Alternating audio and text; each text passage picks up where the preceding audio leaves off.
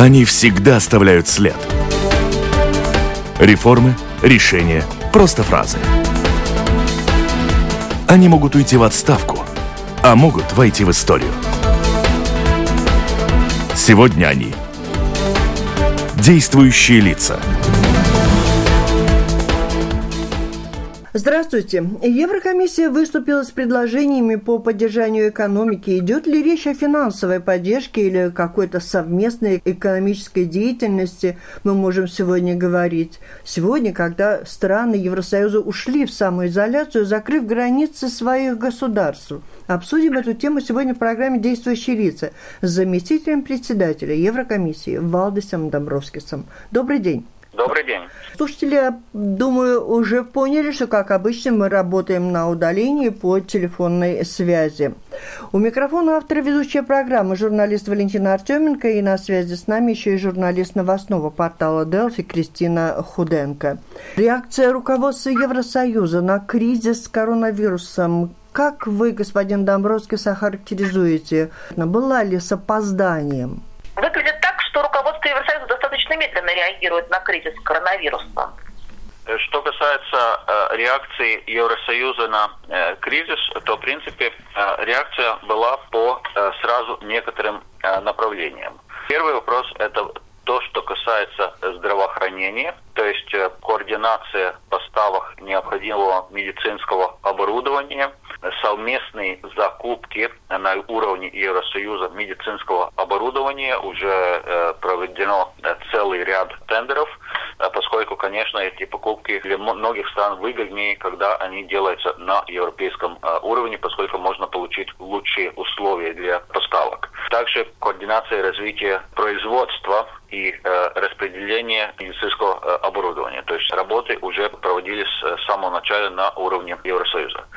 Э, второй вопрос – это э, вопрос внутренних и внешних границ Евросоюза, где в координированной форме были введены ограничения на счет внешней границы и была координация по вопросам внутренней границы, поскольку действительно вначале было много проблем. Страны-участницы ЕС принимали как бы Э, решения каждая сама по себе э, в некоординированном виде, это приводило к проблемам. То есть мы добивались, что э, мы должны как минимум обеспечить нормальное функционирование внутреннего рынка Евросоюза, поставки необходимых товаров, в первую очередь это, конечно, опять же, медицинские поставки, но так и, скажем, поставки продовольствия и других товаров первой необходимости, чтобы не создавалось проблемы с внутренним рынком Евросоюза. И э, третий вопрос – это ответ на проблемы в экономике, где, опять же, Евросоюз э, реагировал очень э, быстро. В первую очередь ввел э, возможности, что касается европейских бюджетных правил и правил государственной поддержки предприятий, были сняты э, эти э, ограничения. То есть э, сейчас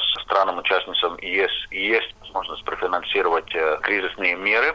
Также есть возможность поддерживать свои предприятия, которые сталкиваются с трудностями ввиду кризиса. Эти меры были сразу приняты.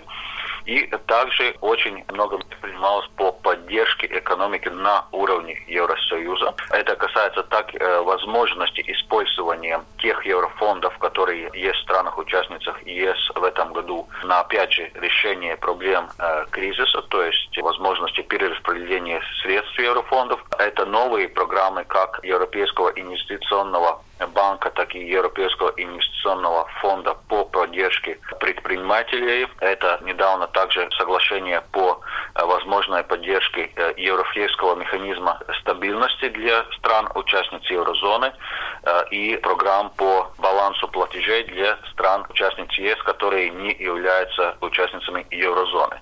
То есть все эти меры принимались в рекордно короткие сроки и сейчас, ну, в принципе, обеспечивают то, что у всех стран ЕС есть доступок к рынку, они могут профинансировать дополнительные расходы. И а, сейчас мы также начинаем работать по а, вопросам а, восстановления экономики после кризиса, где центральную роль будет играть новый многолетний бюджет Евросоюза 2021 по 2027 год. Конечно, я распрошу вас еще о том, как можно добраться до этих денег, где в какой тумбочке они лежат и какие возможности у Латвии. Но еще раз начали, то, о чем вы говорите, пусть и рекордно короткие сроки были приняты решения, но не было так, что вначале страны закрылись, каждый потянул в свою сторону, закрыл свои границы, стал поддерживать свой бизнес, и только потом как бы появились разрешающие такие инструменты. Что касается закрытия границ, также и меры по изоляции, ну, эти меры принимались по поводу э, кризиса э, эпидемиологического. Меры принимались также по мере того, как э, страны были подвержены эпидемии. Да. То есть, конечно, здесь э, ситуация в разных странах э, все-таки несколько э, отличается. И, конечно, там э, требовалась некоторая координация, которую со стороны э, Евросоюза мы э, также проводили. В то же время, когда стали страны принимать свои меры, спасаясь от пандемии, это было весьма хаотично. На границах образовывались огромные пробки с грузами, даже важными. Вот даже Польша упоминалась неоднократно. Возникало такое ощущение, что общего регулирования и взаимные договоренности не происходят. И поэтому возникло немало вопросов по этому поводу, в чем сила и значение Евросоюза в условиях пандемии и COVID э, укрепит или разрушит даже настолько, задаются многие вопросом Евросоюз. Как вы видите? Вот что показало да, это ну, начало? Э, что касается границу, да, э, Польша была, в принципе, одним из самых худших примеров, и там также с помощью э, институции ЕС, в принципе, удалось ситуацию нормализировать буквально в течение нескольких дней, поскольку действительно Польша принимала решение, не согласуя с соседними странами, не согласуя с институциями Но ЕС, что, конечно, приводило страна. Проблемам и приходилось в эти вопросы вмешаться. Но э, в любом случае сейчас... Это один это... пример или были такие примеры еще? Были еще такие примеры, но, э, как я уже сказал, Польша, в принципе, был один из самых худших примеров. И еще вот, э, что касается степени распространения пандемии, зависит ли от уровня экономического развития страны? Смотрите, Италия, Испания э, очень пострадали. Это с экономикой как-то связано? Я понимаю, что вы за экономику, не за медицину, но связь с экономикой есть? Ну, прямой связи с уровнем э, развития экономики страны мы не видим. Это все-таки э, эпидемия. Она касается э, всех стран, и это уже другие факторы, которые повлияли на том, какие страны более подвержены эпидемии. То есть прямой связи с экономикой здесь нет, но, конечно, факт, когда теперь все э, страны э, ввели э, ограничения на передвижение людей, на скопление людей и так далее, и тому подобное. Эти ограничения, конечно, оказывают негативное влияние на экономики в всех странах ЕС, также в других странах. И, конечно, нам сейчас приходится бороться с этими экономическими последствиями.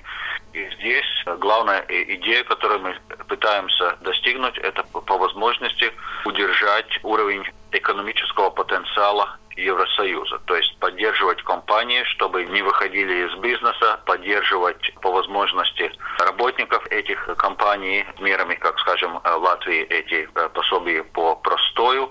Э, мы э, сейчас когда, как раз недавно поддержали схему для финансирования в государствах-участницах ЕС как раз такого рода э, схем.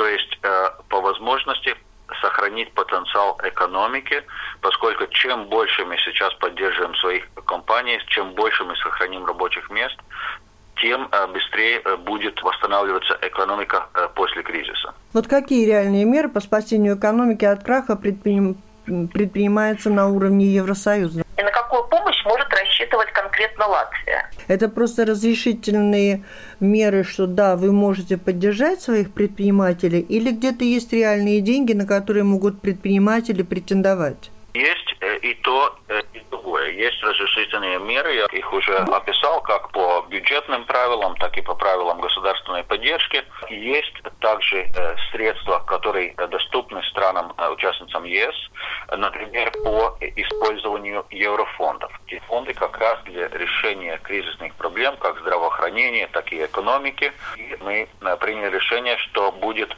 100% финансирования от бюджета ЕС, то есть не будет необходимости для национального кофинансирования этих программ фондов ЕС. Есть программы Европейского инвестиционного банка, Европейского инвестиционного фонда, который предлагает кредиты для предприятий или напрямую, или через э, государственные банки, или через коммерческие банки. А такого рода программы уже сейчас э, проводятся в Латвии, скажем, государственной финансовой институции развития «Алтум». То есть такого, такого рода программы уже э, проводятся. И деньги уже там европейские? Там есть возможность привлекать финансирование, как я уже сказал, Европейского инвестиционного банка и Европейского инвестиционного фонда. Также Европейский центральный банк принял решение по предоставлению ликвидности банкам еврозоны, то есть банки еврозоны могут получить финансы от Европейского центрального банка, чтобы направить эти финансы на кредитирование экономики. И также Европейский центральный банк принял очень большую программу по э, скупку э, ценных бумаг, mm. что позволяет всем, особенно странам-участницам еврозоны, получить финансирование рынка капитала на э, приемлемые э, условия. То есть все эти э, уже э, доступны. Как я сказал, сейчас мы приняли решение, и скоро это будет финализировано странам-участницам ЕС будет доступно также финансирование для схем поддержки работающих, ну, на, наподобие той схемы, которая в Латвии проводится для поддержки э, простоя работающих. К этому э, добавится какой-то еще инструмент, еще какая-то поддержка предпринимателей не простоя, а еще какой-то оплаты простаивающей рабочей силы? Да, ну сейчас Латвия эту схему уже ввела но со стороны Евросоюза Латвия сможет э, привлечь кредиты на выгодные условия, чтобы эти схемы профинансировать. И то же самое будет в других странах-участницах э, ЕС. Сейчас Европейский банк инвестиций запускает новую большую программу по кредитированию предприятий, то есть э, суммой 200 миллиардов евро – и э, также есть договоренность по европейс, европейскому механизму стабильности. То есть если странам, э, участницам еврозоны будет необходимость получать э, э, кредиты на льготных условиях, то есть если будет затруднение с доступом к рынку, то э, страны, участницы еврозоны, это финансирование сможет получать. То есть это все меры, которые уже или действуют, или э, принимаются, станут действовать буквально в будущих днях. Э, то есть э, есть э, как и меры разрешающие, так и прямая поддержка со стороны Евросоюза. Но предложение кредита, как-то брать кредит, не зная, когда у тебя экономика заработает, это же тоже такое не очень. Да и кому нужны сегодня кредиты, если экономика встала?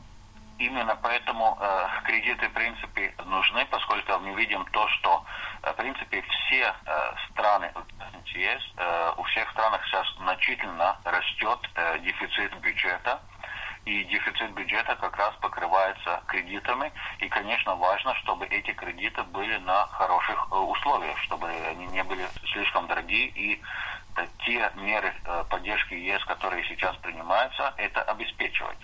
Потом, если мы говорим по еврофондам, это как раз в основном э, финансирование грантов. То есть мы разрешили это финансирование грантов сейчас э, направить на те нужды, которые в странах э, есть по поводу ответа на э, кризиса, и э, обеспечиваем, что 100% финансирования этих грантов идет из Евросоюза, то есть нет необходимости национального кофинансирования. Опять же, это облегчение для бюджет стран, участниц э, ЕС. А по суммам, если говорить, э, доступным малому бизнесу будут деньги. Вот этот миллиард, о котором говорили, вы упоминали 93 миллиарда евро.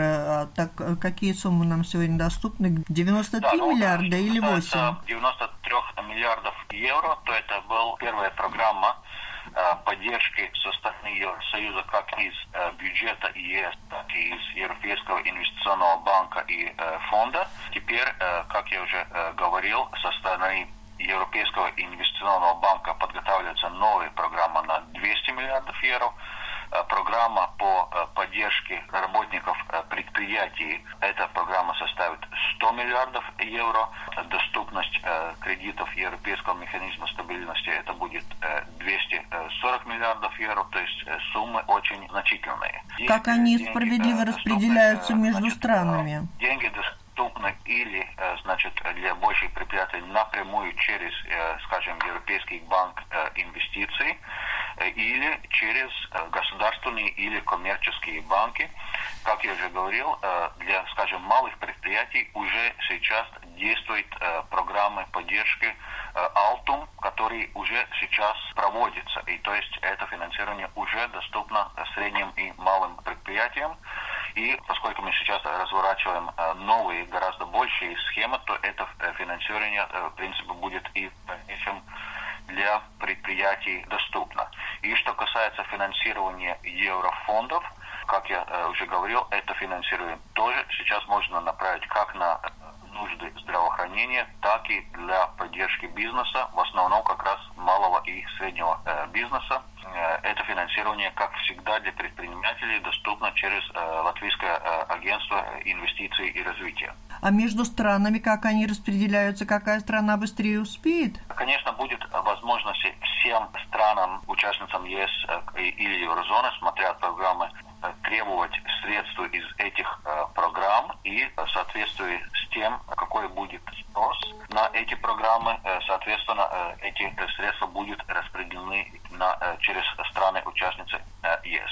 Скажем, по программе Европейского механизма стабильности, если такое решение будет о привлечении этих средств, то это будет порядка 2% от ВВП. Опять же, по теме поддержки предпринимателей, уже те схемы, которые проводятся в Латвии, как схема простоя, это опять же схема не кредитная, а как раз схема для предоставляется прямое финансирование для работников предприятий ну, на время простоя.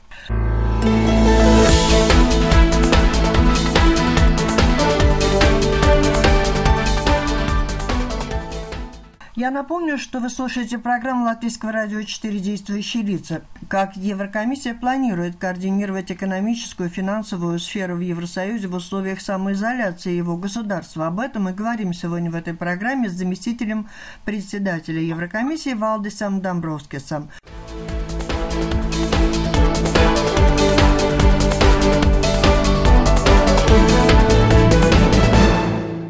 На связи с нами журналист новостного портала Делфи Кристина Худенко. Вот вопрос от нее. Все страны ЕС резко позакрывали границы. Есть ли какие-то планы по открытию границ, хотя бы внутри ЕС и налаживанию производственных связей? Что касается по открытию внутренних э, границ, то для функционирования внутреннего рынка ЕС границы уже открыты, то есть э, поставки э, как раз товаров э, первой необходимости, медицинские поставки уже сейчас осуществляются. В принципе, постепенно расширяется круг этих поставок. То есть для этих целей внутренние границы уже открыты. Что касается передвижения физических лиц, то есть ограничения, но такие ограничения есть и внутри самих стран. Это уже будет определяться, каким образом мы сможем взять под контроль ситуацию с пандемией. Конечно, внутренние границы ЕС будут открываться раньше, чем внешние границы. Также со стороны Еврокомиссии сейчас мы подготавливаем такие как бы рекомендации о том, каким образом странам-участницам ЕС открытие границ и другие меры по снятию мер изоляции, каким образом эти меры проводить. Это будет и по медицинским вопросам, по экономическим вопросам, по сфере транспорта, особенно, скажем, международного транспорта. То есть такого рода план, рекомендации сейчас как раз подготавливаются, и именно Еврокомиссия как раз вчера опубликовала такого рода рекомендации для стран-участниц ЕС. Конечно, мы будем эти рекомендации уточнять по мере того, как ситуация будет развиваться. Будут ли делать эмиссию, то есть печатать евро, и чем это чревато? Потому что сейчас многие говорят об этом. Нет, ну э, в этом э, случае, что касается эмиссии евро, э, то такого рода вопросами занимается Европейский центральный банк, который э, является независимой институцией, то есть со стороны Еврокомиссии мы тут э, у нас никаких комментариев нет. Но то, что делает сейчас Европейский центральный банк, как я уже говорил, Европейский центральный банк принял ряд важных решений по предоставлению ликвидности, то есть финансирования для коммерческих банков еврозоны для того, чтобы они смогли кредитировать экономику. Также большая программа 750 миллиардов евро по скупке ценных бумаг, что позволяет странам-участницам еврозоны имитировать свои облигации в рынке на, в принципе, на выгодных условиях. Но в любом случае мандат Европейского центрального банка оставляется стабильность цен то есть инфляция близко 2%, но ниже 2%. И то есть решение монетарной политики Европейского центрального банка будет проводиться в соответствии с этой целью, с соответствием развития ситуации инфляции. Сейчас инфляция в еврозоне ниже цели Европейского центрального банка, то есть Европейский центральный банк проводит такую экспансионную монетарную политику. А вот такая новость 1 апреля было принято решение о внедрении европейского временного инструмента для снижения рисков безработицы в условиях чрезвычайной ситуации. СУРы аббревиатура такая, да? Кто-то уже воспользовался этим инструментом? Латвия как к нему отнеслась? Я уже несколько раз этот инструмент э, упоминал. Э, действительно, значит, этот инструмент э, поможет предоставить финансирование странам-участницам ЕС э, в объеме 100 миллиардов евро. В прошлой неделе как раз был, были принято концептуальное решение, то есть страны-участницы ЕС поддержали этот инструмент, но он должен пройти еще процесс легислатуры Евросоюза то есть должен быть формально принят странами-участницами ЕС, но это мы ожидаем уже в ближайшие дни, и после этого уже страны смогут решать, будут ли они как бы требовать поддержки из этого инструмента. Это в его рамках, вот сейчас у нас в Латвии обсуждается предложение создать э, схему занятости, позволяющую людям работать сокращенный рабочий день, пока предприятие преодолевает кризис, или это что-то другое? Механизм такой, что схемы занятости, схемы простое, э, другого рода схемы принимают сами э, страны-участницы ЕС, то есть э, учитывая специфическую ситуацию, которая есть в каждой стране. Но со стороны Евросоюза мы предоставляем ну, какую-то координацию, модели разных схемах, как, как они использовать в разных странах,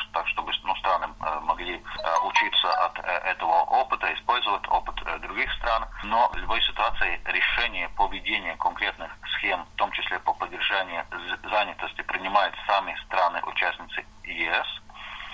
Но э, эти схемы нужно профинансировать. И инструмент ШУР позволяет э, странам привлекать финансирование на э, выгодные условия для профинансирования такого рода схем. Вот вопрос от Кристины. Многие страны сейчас вынуждены брать большие кредиты, а профициты бюджетов отдельных стран сильно выходят за рамки 3%. Чем это опасно? Готов ли Евросоюз разработать формулы, по которым страны потом смогут рассчитаться по долгам? Возможно, что им какую-то часть долга будут все-таки прощать. Что касается госдолга, здесь, конечно, если сейчас есть возможность увеличивать дефицит бюджета, те же самые э, европейские фискальные правила все-таки предусматривают, что самые страны э, должны успеть учитывать среднесрочную финансовую стабильность страны. То есть, конечно, страны не могут сейчас входить в непомерный долг, то есть э, при привлекании финансирования, конечно, вопросы финансовой стабильности все равно должны э, учитываться. Но в любом э, случае сейчас э, у нас беспрецедентный кризис, когда введены ограничения практически в всех странах. То есть в любом случае мы э, ожидаем, что все страны после этого кризиса будут иметь гораздо больший уровень э, дефицита бюджета, чем э, раньше. С этим придется э, считаться. И, конечно, э, также странам придется потом э, э, ну, смотреть, каким образом проводить свою фискальную бюджетную политику с целью обеспечения финансовой силой стабильности и э, с целью уже дальнейшего уменьшения э, уровня э, гос госдолга. С другой стороны, мы также подготавливаем программы поддержки всех стран а, а, участниц ЕС, то есть здесь не идет речь, что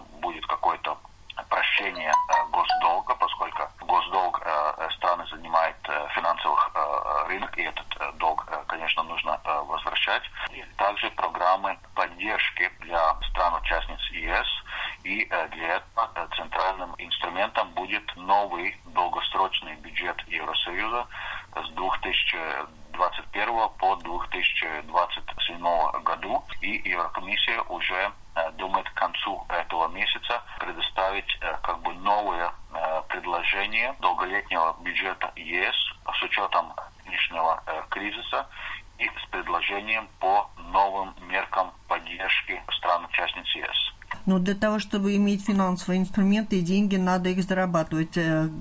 Как вы видите, какого рода деятельность экономическая принесет в дальнейшем наибольшую прибыль, а какого рода деятельность уже может быть даже прекратится. Есть какие-то у вас видения, планы в Еврокомиссии?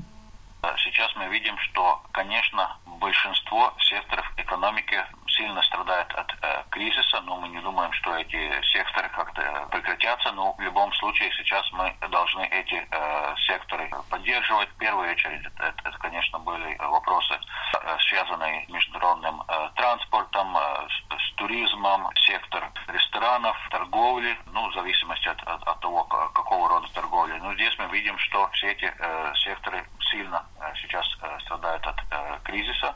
В любом случае мы видим, что эти эффекты очень ну, многообразны. То есть со стороны Евросоюза тоже, когда мы подготовили новые, более эластичные правила по государственной поддержке, мы не ограничивали эти на конкретные секторы. Это как раз нужно учитывать ситуацию конкретных фирм, поскольку ну, взаимодействие экономики очень сложные и э, негативные эффекты э, могут сказаться на очень э, разных э, секторах, на очень разных э, предприятиях. То есть, опять же, идея сейчас по возможности поддерживать те предприятия, которые страдают от кризиса, предотвращать э, банкротство этих э, предприятий, по возможности сохранять рабочие э, места. Со стороны Евросоюза мы не говорим, что это только вот этот сектор или другой сектор. Мы считаем, что это по возможности нужно сохранять во всей экономике. Что касается, может, тех секторов, у которых ввиду кризиса появляются новые возможности, в первую очередь, я бы сказал, это дигитальная экономики, секторы дигитальной коммерции, где коммуникации, где сейчас очень много как раз развивается телеворкинг, телеконференции, видеоконференции. Сектор, который сейчас быстро развивается как раз ввиду нынешней ситуации. Было бы хорошо после кризиса, что некоторые из этих практик телеворкинг, телеконференции, видеоконференции мы сохранили, поскольку ну, мы видим, что часто такого рода формы работы помогает делать работу, принимать решения более эффективно и не нужно затраты, скажем, на физическое перемещение множества лиц. Для того, чтобы поддержать тех, кто уйдет сейчас в глубокий кризис, этот туризм неизвестно, когда захотят люди опять путешествовать, нужны деньги. Конференции тоже денег не заработаешь. Я хотела бы спросить, Евросоюз на какого рода деятельности сумеет заработать сразу же, как только пандемия начнет отступать? Да, ну, нужно понимать, что, во-первых, эти э, течения э, по передвижению и так далее будет тоже сниматься э, постепенно. Будет также проводиться мониторинг, поскольку мы должны избежать ситуации, где потом просто происходит э, вторая волна пандемии. Э, и э, я думаю, также привычки людей будет э, меняться постепенно. Наверное, действительно, первое время э, будет э, меньше людей, которые будут ехать э, в турпоездки за границей э, и так далее, но с этим э, нужно считаться. А что главное, на что мы рассчитываем? Что начнет ну, зарабатывать как, деньги? В принципе, нынешний экономический кризис в основном из-за того, что у нас пандемия, что у нас введены ограничения на перемещение людей, на сбор людей и так далее. То есть по мере снятия этих ограничений, и если мы можем сохранить по возможности потенциал экономики в это время, в принципе, мы можем э, ожидать, что экономика будет э, восстанавливаться э, довольно быстро, и это по разным секторам экономики. Конечно, это не будет одинаково быстро во всех секторах. Будут секторы, которые восстановятся очень быстро, будет секторы, где это потребует больше времени. Сейчас как раз главный вопрос, опять подчеркиваю, это сохранение потенциала экономики. И для этого как раз мы также вводим и поддерживаем в странах-участниц ЕС все формы поддержки э, бизнеса, формы поддержки э, занятости, чтобы этот потенциал экономики сохранить. В руководстве Евросоюзом нет ли каких-то веяний, учитывая, что командировок стало меньше, поездок? Одни депутаты, которые перемещались раз в месяц из Брюсселя в Страсбург на пленарное заседание, одно это, наверное, дает какую-то экономию. Ну, может быть, что-то и еще. Вот об этих средствах есть ли какие-то видения, куда бы их э, перепланировать, перенаправить? Что касается э, бюджета Евросоюза, то э, некоторые меры поддержки счет экономии средств бюджета уже э, проводятся. Но основная идея такая, что если меньше средств используется бюджет ЕС, то эти средства возвращаются странам-участницам ЕС, поскольку бюджет ЕС ну, в основном финансируется с платежами стран-участниц ЕС. В этом э, случае, конечно, уменьшаются административные расходы, но в то же время, скажем, если мы сейчас создаем более благоприятные условия для, э, скажем, э, финансирования еврофондов, для стран-участниц ЕС, облегченные условия, 100% европейское финансирование, то мы можем ожидать, что в конце концов от бюджета ЕС как раз на такого рода программы будут потрачено как раз больше средств. То есть не затраченные на переезды многочисленные евродепутатов деньги, они будут перенаправляться в предпринимательские эти фонды? Ну, э, я бы не проводил здесь такого рода прямую связь, но в любом случае, значит, административные расходы в какой-то мере уменьшаются. Но в то же время расходы э, бюджета ЕС, скажем, по программам э, Еврофонда, по поддержке э, некоторых программ здравоохранения, по, скажем, кофинансированию полетов репатриации. Также Латвия с третьих стран полеты репатриации проводила также с кофинансированием с бюджета Евросоюза. То есть сейчас есть, с одной стороны, ну, я бы сказал, небольшая экономика на административные расходы, но большие дополнительные затраты на другие расходы, связанные с кризисом. Как организована работа Еврокомиссии? У вас проводятся тесты на COVID? Что касается работы Еврокомиссии, то в основном это э, телеворкинг, телеконференции, э, видеоконференции. Скажем, я прихожу на работу в Еврокомиссии, но э, такого рода как бы физических заседаний в принципе э, нет. Все э, также заседания, встречи в основном проводятся как раз Э, формате телеконференции. И сейчас, конечно, очень такой ну, занятый период, поскольку принимается очень много кризисных мер, то есть работы, в принципе, очень много.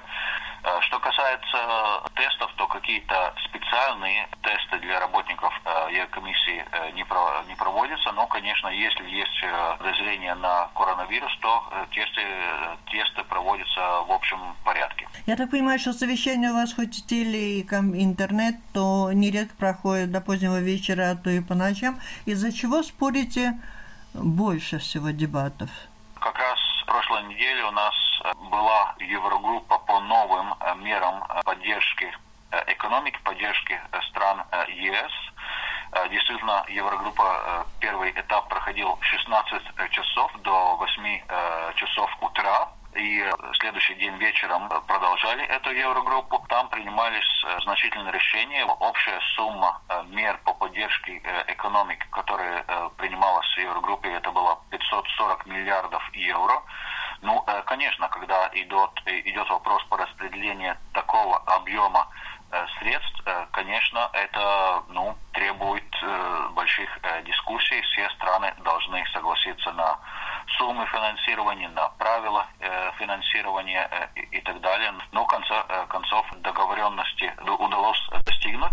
Ну что, э, по-моему, важно, что Евросоюз в этой ситуации реагирует координированно и в духе солидарности. На ваш взгляд, удастся ли нам преодолеть когда, какие потери. Международный валютный фонд уже прогнозирует спад мировой экономики на 3% в 2020 году может оказаться больше? Ваш прогноз? Ну, в этом году э, спад экономики, конечно, э, будет, и серьезный спад экономики.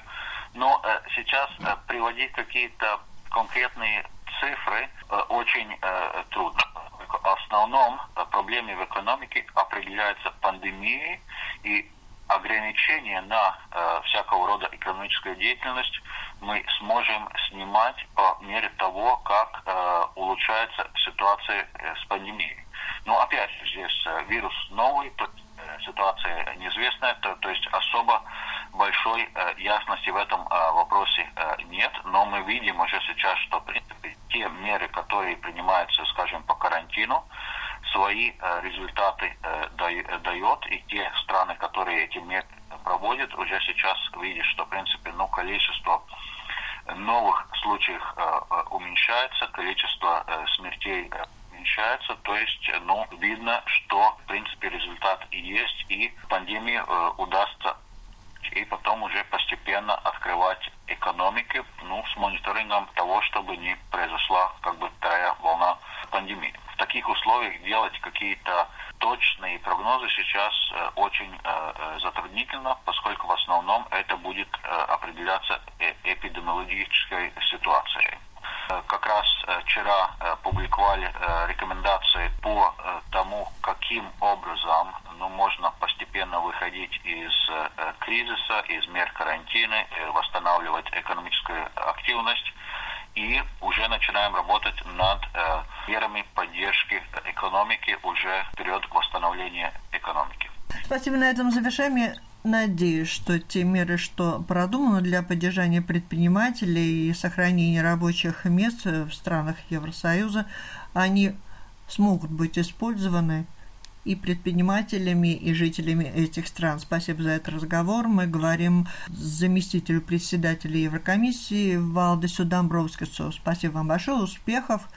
И вы сейчас тоже в сложной ситуации. Я так понимаю, семья в Латвии, вы в Брюсселе, и соединиться вряд ли скоро удастся. Спасибо, э, всего хорошего. Э, действительно, ну, э, я сейчас в Брюсселе, но пока неизвестно, когда смогу вернуться, тоже будет связано с тем, каким темпом будет сниматься меры по карантину. Это была программа «Действующие лица». В ней приняла участие также журналист интернет-портала Делфи Кристина Худенко.